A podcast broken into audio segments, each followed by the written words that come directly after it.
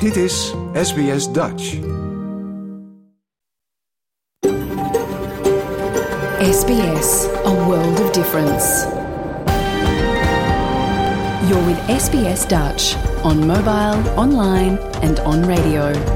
Dit is SBS Dutch op mobiel, online en op radio. Graag erkennen wij de traditionele eigenaren van het land van waar we vandaag uitzenden. SBS Dutch betuigt haar respect aan de Camaragal mensen en hun ouderlingen uit het heden en het verleden. Ook erkennen we de traditionele eigenaren van alle Aboriginal en Torres Strait Islander landen van waar u vandaag naar ons programma luistert.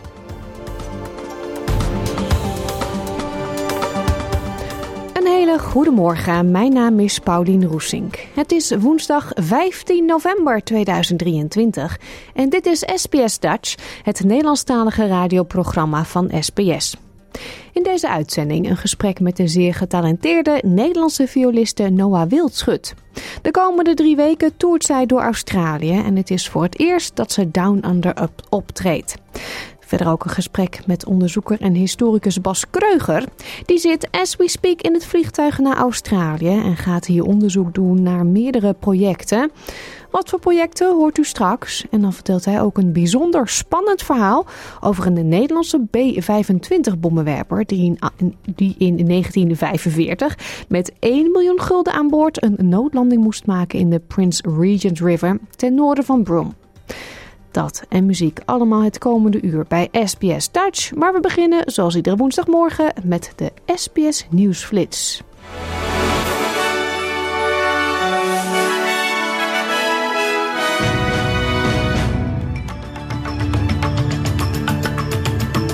Dit is de SBS Nieuwsflits van woensdag 15 november. Mijn naam is Paulien Roesink.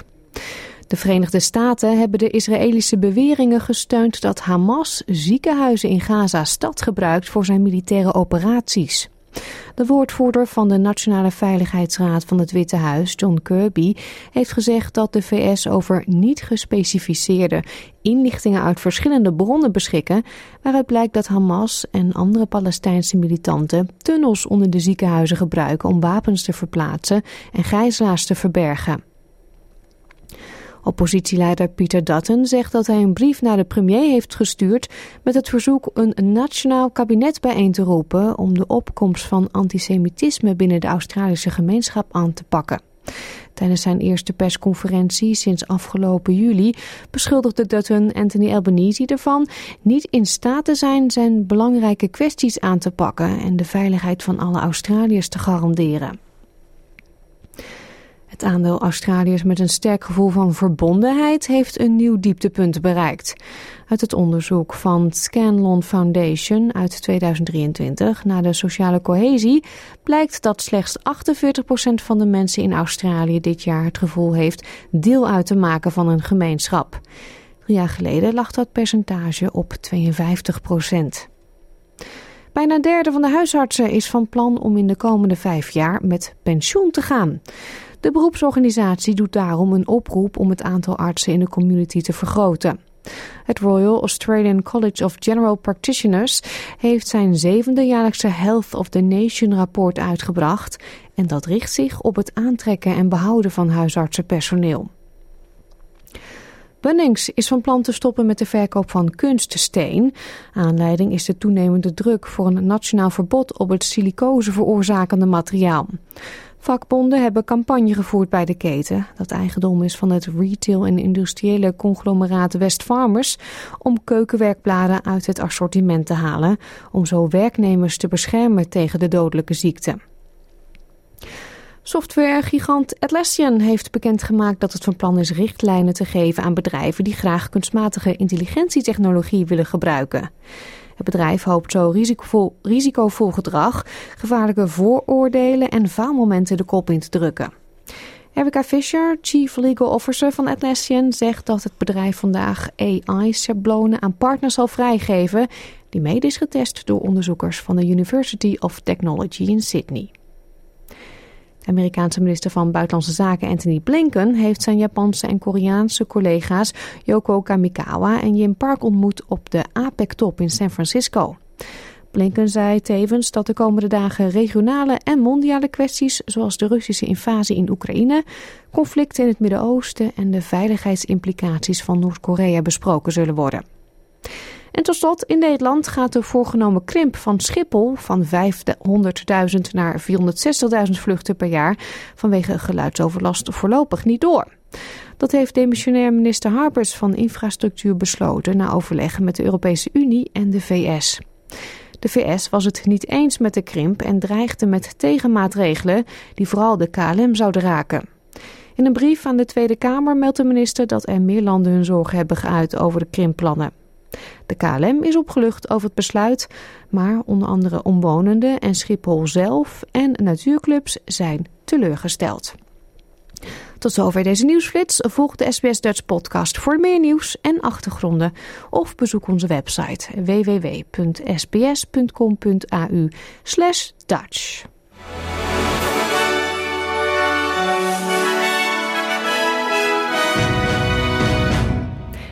Verder dan met nieuws uit de ruimte. Vier maanden na de lancering van Cape Canaveral in de Verenigde Staten hebben wetenschappers vorige week de eerste foto's onthuld die zijn gemaakt door de Europese ruimtetelescoop Euclid. 5, 4, 3, 2, 1. De foto's onthullen een glinsterende en verbluffende verzameling sterrenstelsels, inclusief een panoramisch uitzicht op de paardenkopnevel. Johannes Laurijs is een Euclid-projectwetenschapper bij het Europese ruimteagentschap ESA. Yeah, we have worked very hard to make very nice first science images. Uh, that's because uh, Euclid has uh, very nice, uh, show very nice performances. Exactly what we uh, expected, in fact, and even better at some points.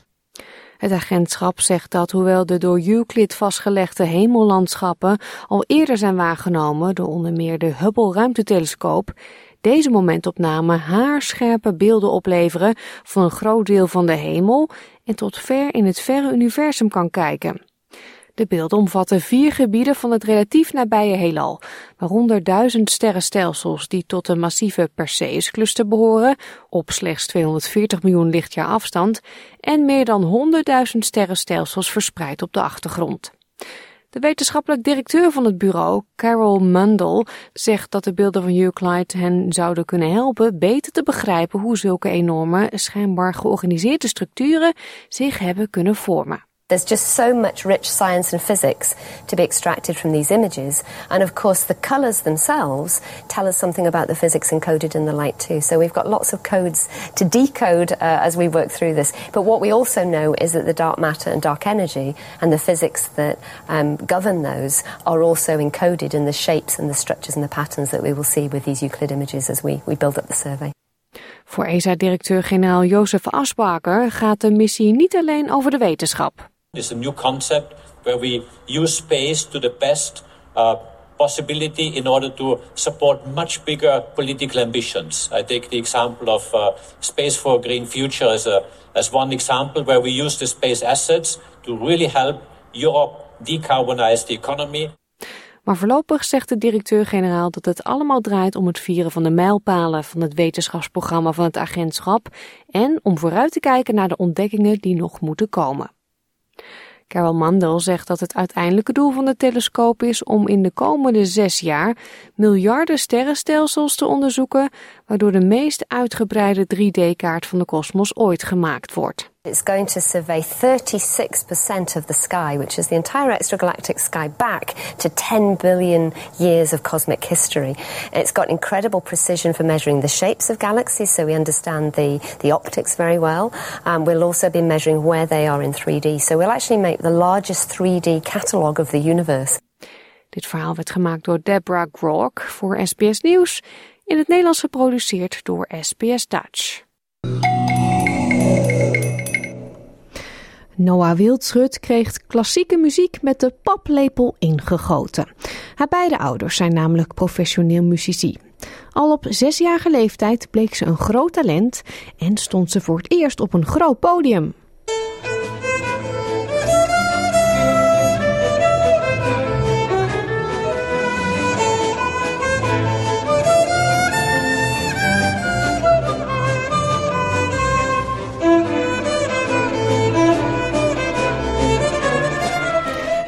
Hier een klein stukje van de 2007-editie van het Kinderprinsengrachtconcert. Met op viool dus de kleine Noah.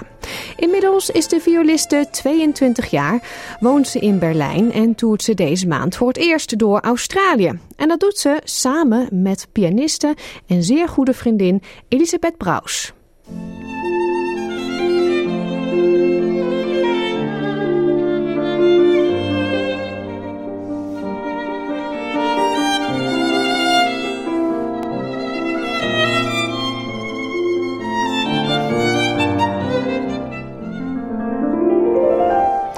Dit was een fragment van een optreden van het duo tijdens een optreden in Zwitserland in april dit jaar. Noah is nu dus in Australië en wij spraken haar eind vorige week. Ze was toen net de avond daarvoor geland in Perth. Jouw gemeenschap, jouw gesprek, SBS Dutch. Noah, ik begreep eh, dat het nog even moeilijk is, zo wakker worden aan de andere kant van de wereld, maar welkom in Australië. Dankjewel. Ja, ik ben al eigenlijk helemaal geen ochtendpersoon, maar als je dan ook nog een jetlag erbij hebt naar Australië, dan uh, ja, het was vanmorgen even opschieten. Ja. Maar uh, ik ben helemaal wakker en ik heb heel veel zin in de komende tijd. Ja, want wat ga jij hier de komende tijd doen? Um, ik ben hier samen met een hele goede vriendin van mij, een fantastische pianiste, Elisabeth Braus. En ik ben zelf violiste. En ja, we gaan samen door Australië toeren voor de komende drie weken. Dus we geven 10, 11 concerten door het hele land. En op dit moment zijn we in Perth. Dus we hebben er allebei heel veel zin in. Zijn heel benieuwd. Allebei eerste keer in Australië. Dus heel bijzonder om dit te mogen doen. Ja, want ik zal even opnoemen. Perth, Adelaide, Sydney, Newcastle, Brisbane, Melbourne, Canberra en Coffs Harbour. Dat is niet niks ja. in een paar weken. Dat is behoorlijk reizen Precies. ook. Ja, het is inderdaad ook veel reizen. Dus het zal ook uh, een intensieve tijd zijn. Uh, maar uh, ja, het zijn twee iets verschillende recitalprogramma's. Ze hebben twee programma's voorbereid. En tussendoor hebben we ook wel vrije tijd. Dus dat komt wel goed. Het zal inderdaad ook veel reizen tussendoor zijn. Ja, en je zegt twee verschillende programma's. Waar hangt dat dan van af? Is het dan grote stad en wat kleinere stad? Of hoe, hoe kies je dat? Ja, ik denk dat het per stad, per zaal hebben ze dat uitgekozen. Welke stukken ze precies willen. We hebben gewoon een, hoeveelheid aan stukken aangeboden. Dus sommige programma's zien er iets anders uit dan de andere programma's. Uh, maar het lijkt allemaal wel, uh, wel op elkaar. Het zijn ja, twee grote sonates die elkaar afwisselen. Maar verder is het, is het programma hetzelfde. Hmm. Nou ben je 22, dus relatief jong. Ik weet niet of dat in de, in de klassieke muziek ook jong is. Uh, ik hoop het. Nee, maar ik bedoel, uh, jouw ja. collega's, zijn die allemaal jong of zijn die al wat ouder? Ik bedoel, in de sport zijn mensen altijd jong, hè? Want als je ouder wordt, ja, kan je het fysiek precies, niet meer aan. Maar hoe zit dat in de klassieke muziek? Um, nou ja, ja, ik ben nog steeds wel jong, denk ik. Maar uh, ja, aan de andere kant hou je er ook in de muziek niet zoveel mee bezig als in de sport. Want uh, in de muziek ja, ben je gewoon met elkaar aan het muziek maken. En dan maakt het verder ook niet zoveel uit hoe oud je bent. Als je maar met elkaar goed kan verbinden wat dat betreft. En uh, goed kan samenwerken. En dat het fijn voelt om samen muziek te maken. Hmm. Dus um, wat dat betreft nou, maakt leeftijd niet zo heel veel uit. Maar ik hoop wel dat ik nog uh, veel voor me heb. ja, maar. de, de, de, kleine Noah, was die altijd al uh, met muziek bezig en droomde die van een carrière op de viool? Ik ben begonnen met vioolspelen toen ik vier jaar oud was. Dus uh, ik ben er al wel even mee bezig. En um, ik heb het altijd heel leuk gevonden om muziek te maken. En ik heb heel veel mooie dingen mogen beleven daardoor. En veel gereisd en veel met mensen, ja, mensen ontmoet en met mensen kunnen samenspelen. Um, Want op je zesde en, heb je meegedaan aan het Kinderprinsengrachtconcert bijvoorbeeld, om even iets te noemen. Toen ik zes was, ja, klopt. Ja. Vond je dat niet doodeng? Uh, nou, ik vond het heel leuk. Ik weet nog dat, ja, dat is zo'n gezellige sfeer daar op de Amsterdamse grachten en er zijn er allemaal mensen op bootjes en mensen die gaan meezingen. En ik vond het zoiets overweldigends en zo leuk en gezellig. Dat ik, ik weet nog dat ik, uh, dat ik toen tegen mijn moeder zei na afloop. Ja, ik kon niet stoppen met lachen. Ik kon niet stoppen met glimlachen, omdat ik het zo leuk vond. Met koningin Beatrix toen nog? Oh, dat uh, weet ik niet precies eigenlijk. Ja, dat let je als zesjarige niet op natuurlijk. het is al heel lang geleden. Ik heb haar in de tussentijd een paar keer ontmoet. Maar uh, ik, ik, ik weet het niet, het zou kunnen. Nee. Je hebt het muziek ook wel met de paplepel ingegoten gekregen, uh, ja, allebei mijn ouders zijn muzie muzici. Ze komen uit een muzikusgezin. En het is al vanaf van jongs af aan speelde het een grote rol in ons gezin. Dus het is, ja, natuurlijk is het ook hard werken achter de schermen. Maar aan de andere kant heb ik ook gewoon een vrije jeugd gehad en nooit het idee gehad dat ik, uh, dat ik me ergens toe verplicht voelde of zo. Dus het is altijd gewoon uit mezelf gekomen. Ja, en een groot onderdeel. Dus dan is het heel normaal om ook een instrument te bespelen en uh, daarin verder precies, te gaan. Precies, ja, precies. Ja. Zijn je ouders trots? Oh, ja, nou ja, ik, ik, ik, zie ze niet zo heel vaak, want ik woon in Berlijn. En um, ik denk het, maar ze, ze willen zelf nooit trots. Ze zijn meer gewoon heel erg blij en ze ondersteunen me altijd. En ze willen me altijd helpen op de plekken dat ik nodig zou hebben. En uh, ze zijn zeker heel ondersteunend altijd. Hmm, ja. Uh, je hebt met heel veel orkesten over de hele wereld samengespeeld. Hè? Las ik uh, Pittsburgh, mm -hmm. Royal Scottish, uh, Liverpool, yeah. Rotterdam. Er staat een heel lijstje op jouw eigen website vermeld. Yeah. Is er nou verschil yeah. tussen spelen met het ene orkest en het andere orkest als, voor jou als violist? Ja, natuurlijk zijn er wel verschillen tussen de orkesten. Het is altijd een soort andere vibe waar je in komt. Het zijn natuurlijk an altijd andere mensen. En je hebt ook te maken met een dirigent die voor het orkest staat. En daar werk je eigenlijk het, ja, het, nauwst mee samen.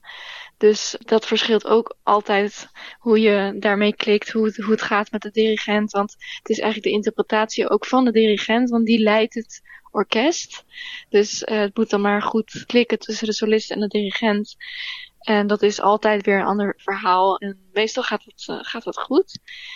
En ja, het is ook altijd weer heel spannend en leuk om nieuwe mensen te ontmoeten. En daardoor ook steeds ietsje anders te spelen. En andere versie ervan te hebben. En inderdaad heb ik veel gereisd en veel over de, over de hele wereld met orkesten gespeeld. Maar ja, het is altijd een ander verhaal. Maar ook dat is juist het leuke aan het vak. Omdat het steeds weer een nieuw avontuur is. Mm -hmm. Ja, en nu sta je op het podium als duo dus met de pianiste, die vriendin ja, Elisabeth. Um, hoe voelt dat? dat? Dat is misschien best wel heel intiem met z'n tweeën. Zeker, ja, dat is wel iets heel anders dan als je met een orkest op het podium staat. Maar wij kennen elkaar heel goed. We spelen al heel lang samen en we zijn ook hele goede, dikke vriendinnen. Uh, dus dat voelt heel fijn op het podium, dat we elkaar ook echt goed kennen en dat we elkaar volledig kunnen vertrouwen. En daardoor voelen we ons allebei heel fijn op het podium met elkaar. Mm -hmm. Wat kunnen mensen verwachten die naar jullie komen luisteren? Um, we hebben een uh, heel spannend, interessant programma samengesteld. Het is een uh, half Frans programma met Debussy en Messiaen en Frank sonaten. En aan de andere kant uh, is er, staat ook een modern werk op het programma van een Australische componiste, May Lyon. En um, ja, dat is, dat is ook altijd spannend als je een nieuw werk hebt dat nog nooit eerder is gespeeld. Zij heeft een werk speciaal voor ons geschreven. Dus dat zal uh, ook ja, anders zijn dan de andere stukken. Maar hopelijk ook weer nieuwe inzichten en nieuwe invloeden brengen in het programma. En dan hebben we ook nog een bijzondere sonate van Inescu. Wat Hongaarse muziek is eigenlijk. Hij heeft ook lang in Frankrijk gewoond, dus je hoort ook de Franse invloeden. En dit stuk is uh, vol met ja, eigenlijk volksmuziek invloeden en het klinkt bijna geïmproviseerd. Het is een heel bijzonder stuk. Dus uh, we hebben veel afwisseling ook in het programma.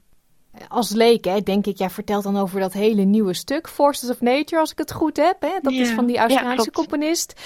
Is het dan stiekem ook niet Um, een beetje dat je denkt, oeh, als ik nu een foutje maak, dan hoort niemand dat. Want dit is een heel nieuw stuk. Al zit een componist misschien wel in de zaal en die denkt, oeh, ja.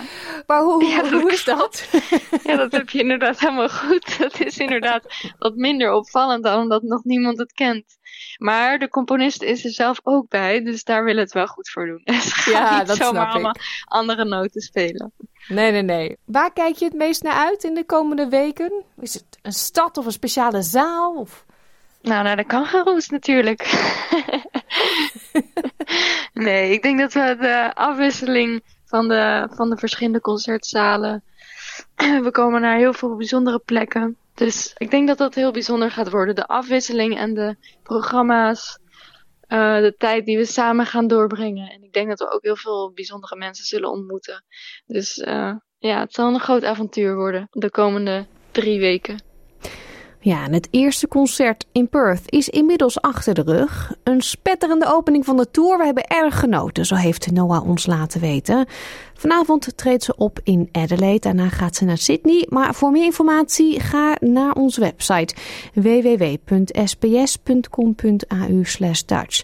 Daar vindt u een linkje naar haar website waar haar hele concertagenda op staat. En ook een video van het hele Prinsengrachtconcert waar we aan het begin mee eh, openden. Waar zij als zesjarig klein Noah'tje optrad. We blijven nog even bij de klassieke muziek, want u kunt nu luisteren naar Janine Jansen. Ik moet zeggen Janine Jansen, de wereldberoemde Nederlandse solovioliste. En zij speelt een deel van Vivaldi's zeer bekende vierjarige tijden, de lente.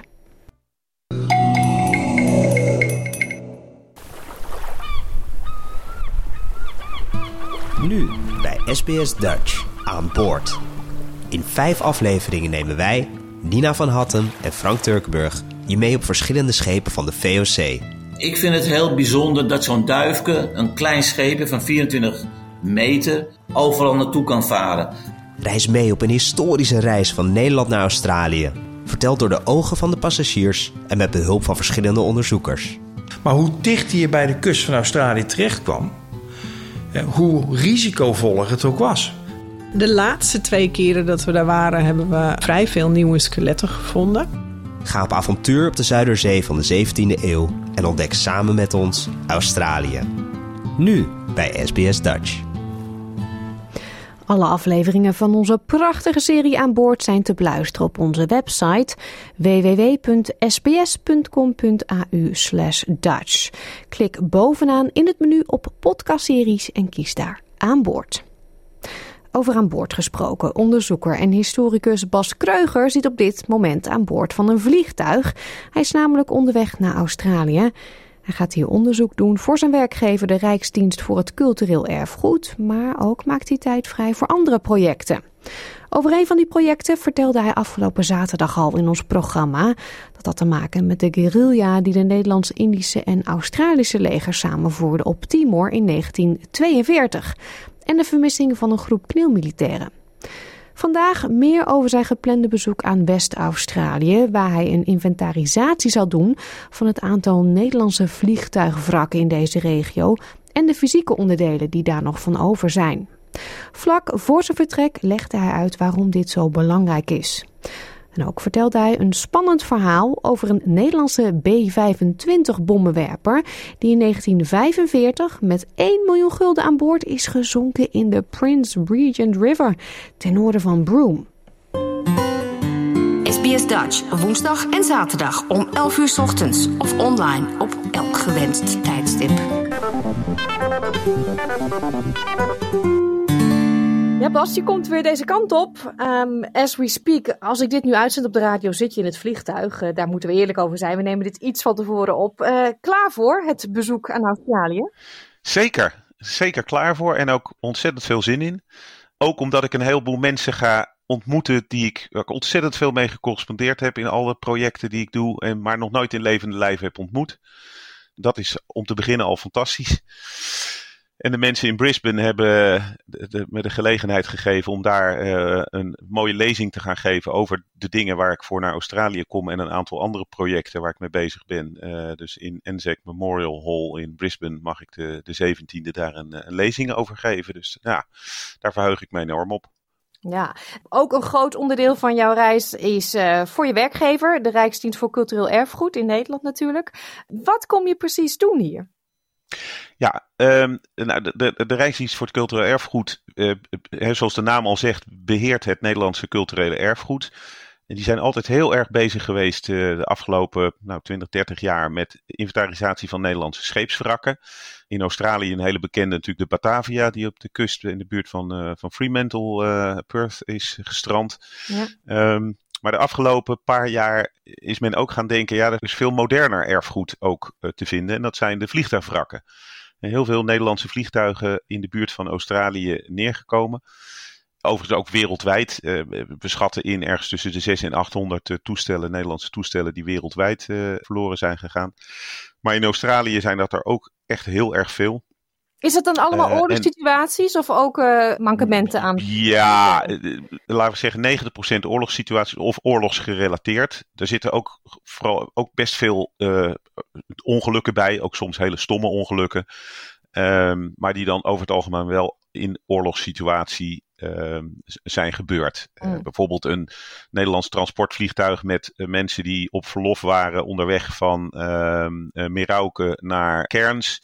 In 1944 is in een storm de weg kwijtgeraakt, tegen een berg aangevlogen. En ehm, ja, pas eind jaren 80, eh, vorige eeuw, teruggevonden. Oh. dus dat is wel in oorlogstijd maar een passagiersvlucht, zeg maar. Ja. Dus nou ja, dat, dat wil men geïnventariseerd hebben. Um, en eigenlijk in, in twee delen. De ene is gewoon kijken welke toestellen zijn er allemaal verloren gegaan en waar liggen ze ongeveer. Om een beeld te krijgen van hoeveel zijn het er, wat voor toestellen, onder wat voor omstandigheden verloren gegaan. Kortom, hetzelfde wat je met scheepswrakken wil. En de andere is een, een fysieke inventarisatie of een inventarisatie van de fysieke onderdelen die er nog over zijn. En dat wil niet zeggen dat ik uh, de opdracht heb om overal de jungle in te gaan of te gaan duiken naar vliegtuigwrakken. Was het maar waar. uh, maar er liggen best van heel veel van die ongelukken liggen daar uh, onderdelen van die toestellen of, of van de lading liggen er in diverse musea. En ja, dat is nooit geïnventariseerd. Dus we hebben eigenlijk geen idee wat voor erfgoed er nog is. En nu zou je ook zeggen, ja, wat moet je met een paar stukken vliegtuigwrak? Dat vinden we toch helemaal niet interessant. Maar op het moment dat je dan bedenkt van over een paar honderd jaar zijn dat de Batavia's van deze tijd geworden, dan wordt het wel interessant. Ja. Um, dan zijn dat de enige fysieke herinneringen die we nog hebben aan het eind van onze koloniale tijd in, uh, in de Pacific region.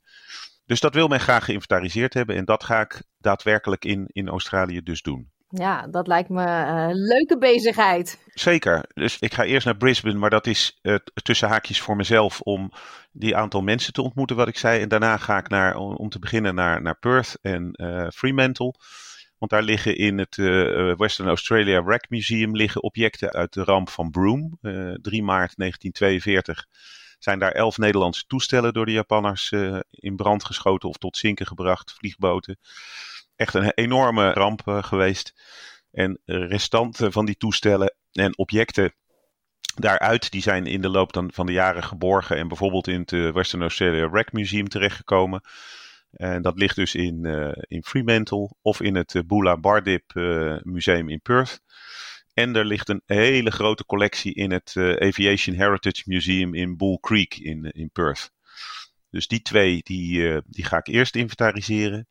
En dat wil zeggen, ja, bekijken wat is het, foto's van maken, een beschrijving. Is het een vliegtuigonderdeel? Is het een, een deel van de lading? Of is het een, iets van de passagiers? Bijvoorbeeld in het museum in Broome. Ja, dat is toch wel beetje huiveringwekkend. Er waren ook heel veel vrouwen en kinderen aan boord.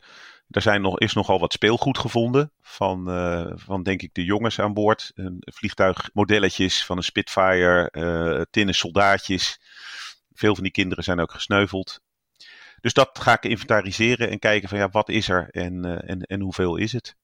Ja, uh, je gaat dus ook naar Broome, zoals gezegd. Uh, ja. Ik benaderde jou, want jij hebt mij als eerder verteld, er is een mooi verhaal. En ik dacht, ja, we krijgen de dure weken in het vooruitzicht met uh, feestdagen. ik denk allemaal naar Broome, want er is iets met een vliegtuig en 1 miljoen gulden. Ja, nou, sterker nog, ik zal het, omdat de maanden duur zijn en de inflatie hoog, zal ik het verhaal nog, nog iets spannender maken. Want we hebben het alles bij elkaar over twee vliegtuigen die in die buurt verloren zijn gegaan. Eentje met een miljoen gulden aan boord. En de ander met diamanten ter waarde van 15 miljoen euro. Ja, in huidige leuk. waarde. Ook leuk. dus, uh, dus nou, laten we met die miljoen gulden beginnen. Ja. Dat verhaal is eigenlijk speelt aan het einde van de, van de Tweede Wereldoorlog. Uh, die was al afgelopen in augustus 1945. En Nederland wilde weer het gezag over Indië, Indonesië herstellen. Maar om dat op een goede manier te doen en ook economie weer op gang te brengen, heb je geld nodig. En de Japanners hadden tijdens de oorlog het Nederlands-Indisch geld vervangen door Japanse bezettingsgeld. En dat moest dus weer omgekeerd worden. Uh, maar er waren natuurlijk geen oude bankbiljetten en munten meer. Dus daar had de uh, Nederlands-Indische regering, die in, uh, in Brisbane zat, hè, in Camp Columbia in Brisbane, die had opdracht gegeven aan munt- en bankbiljettenbedrijven in Amerika om nieuwe bankbiljetten te maken en nieuwe munten. Nou, die waren in de loop van 1945 naar Australië verscheept. Waar zo tussen augustus en oktober was dat aangekomen. En dat moest naar Indië vervoerd worden. Een groot deel, uh, want je hebt het natuurlijk over kratten vol met munten. Dat, dat weegt natuurlijk ook verschrikkelijk veel geld. Of uh, weegt veel geld, weegt, heel veel.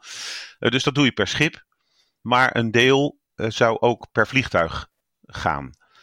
En er was ook nog een complicatie bij dat de Australische dokwerkers die waren erg tegen de rekolonisatie van Indië. Dus die probeerden Nederlandse schepen tegen te houden naar, naar Indonesië te varen. Maar met een vliegtuig kun je dat wat makkelijker omzeilen. Dus men had op een gegeven moment uh, vier vliegtuigen klaargemaakt. En dan hebben we het over 26 oktober 1945. Met aan boord allemaal kisten met geld. En één daarvan was een, Nederlandse B-25, een, een tweemotorige bommenwerper. En dan in het bommenruim, waar je normaal de explosieven ophangt, daar hadden ze uh, alles bij elkaar 34 kisten met geld gezet. En dat waren 24 kisten met muntjes van 1 cent, van een dubbeltje en van een kwartje. En dat waren 10 kisten met papiergeld. Ik weet niet wat de waardes daarvan waren, want dat staat alleen in het, uh, de vrachtbrief staat dat in een code. Maar die munten, dat weet ik wel. Daar weten we dus ongeveer hoeveel daarin gezeten heeft, hoeveel dat woog. Want het was van brons en dat was van zilver.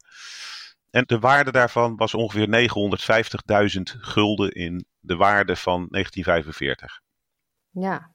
Nou ja, dat is natuurlijk een, een lading die je niet zomaar uh, verscheept. Dus daar was een, een vliegtuigbemanning. Maar daar werd ook een extra officier aan toegevoegd om de vlucht te bewaken. Een, uh, een meester in de rechten, meneer Nort ja, dat had er verder allemaal niet zo heel veel mee te maken. Maar die moest dan maar mee om het te zien dat het allemaal goed ging. En om een oogje in het zeil te houden naar die, naar die bemanning uh, toe. Dus de 26e oktober maakten ze alles klaar. De 27e oktober zouden ze vertrekken. Nou, uit de rapporten blijkt dat het vliegtuig best in goede onderhoudsstaat was. Het was vrij nieuw. Het moest wel uh, over een, uh, een aantal vlieguren naar inspectie. Maar dat, ja, dat zegt allemaal niet dat het niet in orde was. De piloot was zeer ervaren, Bruce van Krechten, de Nederlander die uit Buenos Aires afkomstig was. Maar de andere bemanningsleden, Bert, Megen en Borneman, die waren wat minder ervaren. Maar met Van Krechter erbij moest dat allemaal wel, wel goed komen. Dus Nord die ging achter in het toestel zitten, ze vertrokken. En ze vlogen eerst naar Cloncurry om bij te tanken. Dat ging goed. En om twee uur middags vertrokken ze daar vandaan naar Truscott. En dan zouden ze uiteindelijk daar overnachten en dan de volgende dag van Truscott naar uh, Jakarta vliegen, naar Batavia. Ja, en toen uh, ging het mis. Onderweg naar Truscott kwamen er een paar flinke stormbuien aan. En Van Krechten had echt zijn handen vol om dat toestel in bedwang te houden, want dat werd alle kanten opgesmeten. En dan moet je echt voorstellen dat je met twee handen aan het stuurwiel zit. dat gaat heen en weer. Je hebt een voetenstuur om je heen ja, de donderende motoren en dan zwarte, pikzwarte lucht met bliksemflitsen. Ik heb Van Krechten in de jaren negentig gesproken. Toen was hij bij mij in het museum. Dus uh, samen met uh, Ab Noord, met z'n tweeën waren ze naar het museum gekomen. Dat was heel interessant. Dus ik heb het echt het verhaal uit eerste mond van ze gehoord. Ja, dat was, dat was echt een gevecht met de elementen om dat toestel in de lucht te houden. Maar daardoor had hij helemaal geen zicht meer op de route. Dus op een gegeven moment vroeg hij aan Bordeman van joh kan jij een radiopeiling doen, want we moeten Truscott zien te vinden. En het bleef stil. Dus hij vroeg nog een keer aan Borneman. Borneman, kan jij daar die radiopeiling doen? En die kwam toen een beetje van, ja, uh, sorry, ik ben mijn boek met radiofrequenties vergeten. Dus ik kan Truscott niet oproepen. Oh nee. Ja, precies. Dus ja, je moet een, een kruispeiling doen. Dus dat je een peiling naar de ene doet en een peiling naar de ander. En waar de lijntjes elkaar kruisen, daar ben je dan ongeveer. En dat kon dus niet. Dus Van Krechten had wel het geluk dat hij uit zijn hoofd de radiofrequentie van Truscott wist. Dus niet van het pijlstation, maar van het vliegveld. Dus hij kon het vliegveld wel oproepen en vertellen dat ze in nood waren. En hij vroeg toen van kunnen jullie iemand een pijlsignaal laten uitsturen zodat wij kunnen peilen. En toen kwam het volgende antwoord. Ja, dat kan, maar de meneer die dat doet, die is even T halen. Dus die is er niet. Oh. Dus ja, die gaan we wel uh, halen, maar dat kan wel een half uur duren voordat hij terug is. Ja, ik zei toch dat het een spannend verhaal zou worden, maar hoe dat zo dadelijk uh, afloopt, dat hoort u straks. Eerst muziek van het goede doel. Dit is een nooduitgang. Voor de break hoorde u historicus Bas Kreuger vertellen over een Nederlandse B-25 bommenwerper die in 1945 met 1 miljoen gulden aan boord de oversteek moest maken van Australië naar toen nog Batavia. Onderweg ging het mis. Door een storm raakte het vliegtuig gedesoriënteerd en de, manning en de bemanning kon de locatie niet uitpeilen omdat ze het boek met de codes vergeten waren. Tot overmaat van ramp kon het vliegveld waarmee ze wel contact konden maken niet direct helpen omdat de man die dat kon even pauze had. Ze moesten dus een half uur wachten. En op dit spannende moment pakt Bas het verhaal weer op. Ja, ze hadden geen half uur meer. De brandstof begon op te raken.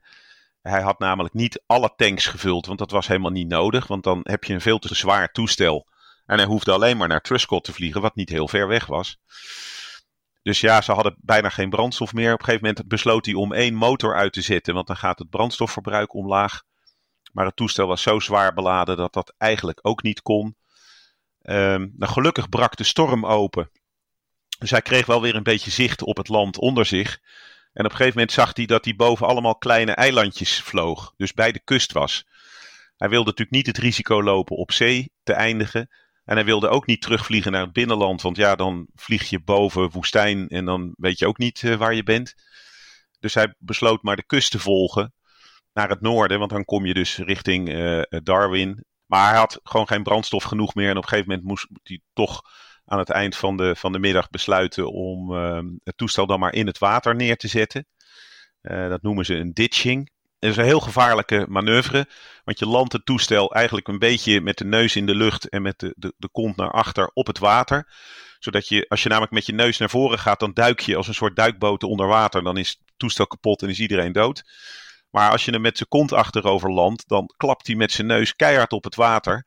En ja, dat moet je dus heel goed eh, timen. Echt een hele gevaarlijke manoeuvre. Dat ging op zich uh, goed. Het toestel kwam wel een klap neer. En Bruce van Krechten sloeg met zijn hoofd tegen het dashboard aan. Dus die had wel een wond aan zijn voorhoofd en aan zijn neus. Maar verder was iedereen ongedeerd. Maar het toestel begon meteen te zinken. Dus ze moesten er heel snel uit. In de stromende regen, in het donker. Uh, op de vleugel. Met krokodillen, hè? Laten ja. we dat ook niet vergeten. Precies, het is uh, in, het, uh, in het gebied daar tussen, nou laten we zeggen, tussen Broome en Darwin. Ik geloof dat dat echt be beroemd berucht is om zijn, om zijn salties en, en ander ongedierte. Maar die hebben ze die, die nacht gelukkig niet gezien. Nou, ze wisten de rubberboot uit. ze hebben altijd zo'n soort reddingsboot aan boord. Die wisten ze uit het toestel te trekken. En daar met z'n vijven in. En naar de kant gepeddeld. Ja, en daar was het maar wachten op daglicht. Het toestel was binnen vijf minuten verdwenen. Dat was onder water gezonken met de kostbare lading aan boord.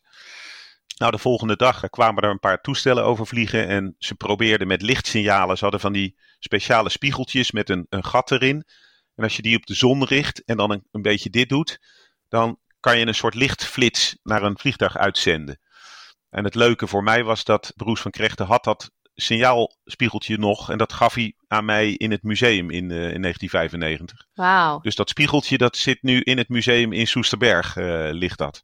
Ja. Uh, terwijl het toestel dus nog ergens in Australië ligt. Dat vind ik altijd wel een mooie, mooie gedachte. Ja, want je hebt hem wel goed in de diep in de ogen aangekeken en, ge, en even gevraagd. En dat geld, dat ligt dus ergens op de Ja, precies. Dat ligt op de bodem. Ja, ze hadden namelijk, en dat was een ander probleem, dat had ik eigenlijk niet verteld, maar de kisten die stonden in het vrachtruim. Maar die laat je natuurlijk niet losstaan, want als het toestel dan dit doet, gaan die kisten schuiven. Dus die hadden ze met metalen banden aan de, aan de bodem van het toestel vastgeklonken. Maar dat betekende ook dat ze in die noodsituaties de kisten niet overboord konden zetten. Dus al dat gewicht van dat muntgeld, dat hadden ze eigenlijk eruit willen gooien. Want dan was het toestel lichter, had het langer door kunnen vliegen. Dan gaan de mensen natuurlijk toch voor de lading. Maar dat kon niet, dus alles is met toestel en al eh, ten onder gegaan. Ja, en dat toestel zonk waarschijnlijk nog sneller door die enorme lading. Door die, al die door die lading die aan boord was. Ja, precies. Nou ja, eh, eh, aan het einde van de middag kwam er een grote viermotorige bommenwerper over die ze wel zag. En die heeft toen wat, uh, wat, wat uh, noodrandsoenen en wat water afgegooid. Want ze zitten daar natuurlijk in een gebied onherbergzaam. Daar is daar niks of niemand. En uh, er was ook geen zoet water of wat dan ook. Dus daar waren ze heel blij mee. En toen hebben ze daar nog een nacht geslapen. En de volgende dag hoorden ze opeens een bootje aankomen varen. En daar was een missiepost van de, het leger des Heils. niet zo heel ver daar vandaan. En de kapitein van het leger des Heils, Mr. Peterson, die was met een paar uh, aborigines met een bootje, uh, die, want die hadden het wel gemerkt dat het toestel was neergekomen. Um, en die hadden Peterson gewaarschuwd. En die kwam ze met een, met een bootje ophalen. Dus uiteindelijk zijn ze met dat bootje naar de Salvation Army post gevaren nou ja, daar konden ze een beetje op, op adem komen en, en bijkomen. En de volgende dag heeft Peterson ze met een klein vliegtuigje, wat hij daar ook bij had, heeft hij ze doorgevlogen. Ik geloof naar een McDonald Airfield, uh, ook in het noorden. Uh, nou ja, en daar kwam natuurlijk meteen de Nederlands-Indische regering met een medewerker. Die, uh, ja, die begon ze natuurlijk meteen te ondervragen. Wat is er gebeurd? Waar is het geld? hoe kon dat zo fout gaan? Dat zal niet een heel fijn gesprek geweest zijn. En er is toen een officiële uh, onderzoek is er ingesteld samen met Australië. Dus Australië en Nederland hebben dat samen gedaan. Maar ze hebben ook heel snel hebben ze besloten van nou ja, laten we daar niet te diep op induiken. Want aan beide kanten waren er fouten gemaakt. Borneman was dat boek vergeten. De bemanning was onervaren. Maar de Australiërs in Truscott, die man had helemaal geen thee mogen gaan drinken uh, tijdens zijn diensttijd. Dus die had niet van zijn post afgemogen. Dus iedereen had zoiets van, weet je, laten we daar maar niet te diep in duiken. Het toestel is weg.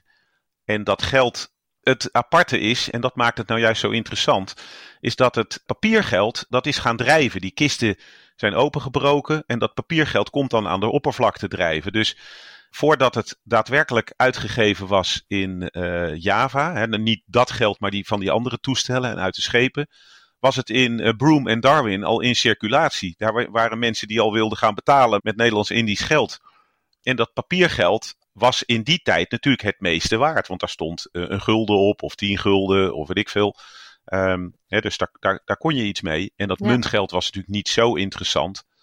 Maar het, het grappige is dat nu is natuurlijk dat muntgeld eigenlijk veel interessanter. Want dat is van brons en zilver. Dus dat is nou ja, dat brons is op zichzelf niet veel waard, maar dat is uh, wel edelmetaal. Dus dat is allemaal goed gebleven, veronderstel ik. En het zilver al helemaal. Ja, en als je het toch hebt over zeven kisten met uh, zilveren dubbeltjes, dan heb je het toch over een aanzienlijke hoeveelheid zilver. We hebben het wel eens proberen uit te rekenen. Dan heb je het toch over, ik geloof, een 30, 40.000 euro aan zilverwaarde die daar aan boord is. Afgezien van het feit dat die muntjes ook verzamelaarswaarde hebben. Want het zijn dus Nederlands-Indisch muntgeld, wat eigenlijk nooit meer echt is gebruikt. Omdat Nederlands-Indië natuurlijk al snel Indonesië werd en onafhankelijk. En de Indonesiërs hun eigen geld uh, uitgaven. En um, ja, uh, ze hebben daar eigenlijk verder niks mee gedaan. Nee, er is nooit een actieve zoektocht gegaan. Want je zou denken, met de technieken van nu, sonar en, en weet ik wat, zou je iets kunnen lokaliseren op de bodem van de oceaan. Ja, nou ja, en het is dus niet eens in de, op de bodem van de oceaan. Het is de, uh, de Prince Regent River. Die is overigens heel groot. En ik eh, weet, ik heb namelijk het leuke is dat Van Krechten en Noord, die kwamen in, dus in 1995 naar het Militair Luchtvaartmuseum waar ik toen werkte. En daar heb ik een gesprek met ze gehad. Ik heb nog een mooie foto dat we met z'n drieën voor precies hetzelfde toestel staan als waar zij in vlogen. Um, en hij heeft mij echt alles wat hij had, de onderzoeksrapporten, uh, delen uit zijn logboek, de conclusies van de onderzoekscommissie, maar ook de schatkaart.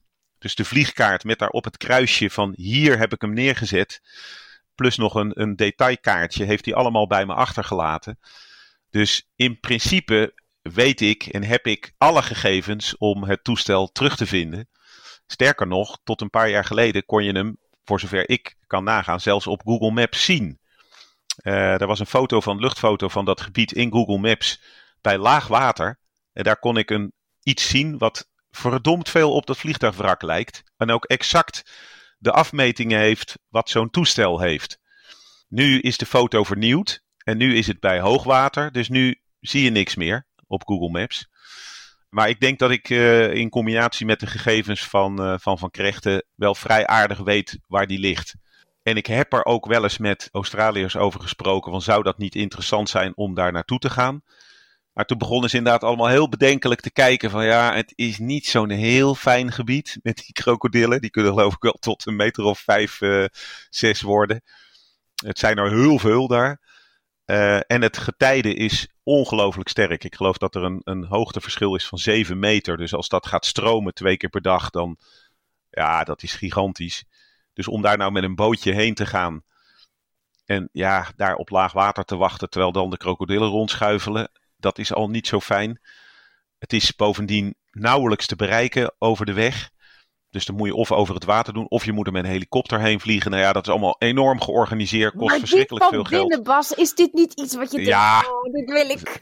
Tuurlijk. Ik bedoel, het is een, het is een, een prachtig verhaal, omdat het heel goed aansluit bij het einde, en misschien ook wel heel symbolisch voor ons eh, einde van dat koloniale tijdperk. We willen dat herstellen en dat mislukt. En al het geld wat we daarvoor willen uitgeven, dat ligt dus ergens op de bodem van een rivier in Australië. Hoe symbolisch wil je het hebben? Ja. Uh, dus dat maakt het qua historisch en erfgoedverhaal maakt dat natuurlijk prachtig. We hebben een paar dingetjes. Van Krechten heeft het, het kussentje uit de pilotenstoel heeft hij aan het museum gegeven. Een paar van die nooduitrustingsdingen en al zijn rapporten. Dus we hebben ook best wel wat van dat verhaal.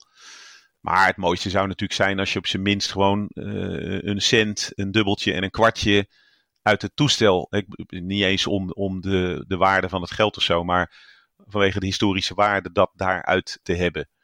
Maar ja, het zal een enorme klus zijn om dat uh, te gaan doen.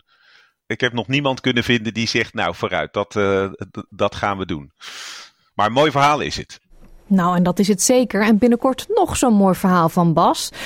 Op de website van ons vindt u trouwens de foto waar hij het eerder over had van Bas met piloot Bruce van Krechten en ook Ab Noord.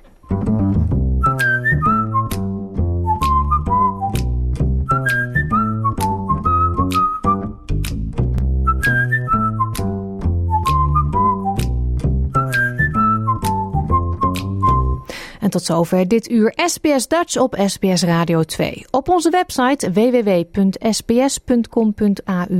Dutch kunt u deze aflevering en al onze andere gesprekken en series terugluisteren. Denk aan Aan tafel, Australië tot nu toe en de Boekenhut. Dit kan ook via de SBS Audio app dat terugluisteren. Die app is gratis te downloaden in de Apple Store en in Google Play en is heel handig voor op uw smartphone of tablet. SBS Dutch is ook te vinden op Facebook, www.facebook.com sbsdutch. Geef ons een like, reageer en mis niets van dit leuke programma. We sluiten vandaag af met Love Me Just a Little Bit More van de Dolly Dots. Zaterdag, dan zijn we er weer. Ik wens u een hele fijne middag. Wil je nog meer soortgelijke verhalen? Luister via Apple Podcasts, Google Podcasts, Spotify of waar je je podcasts dan ook vandaan haalt.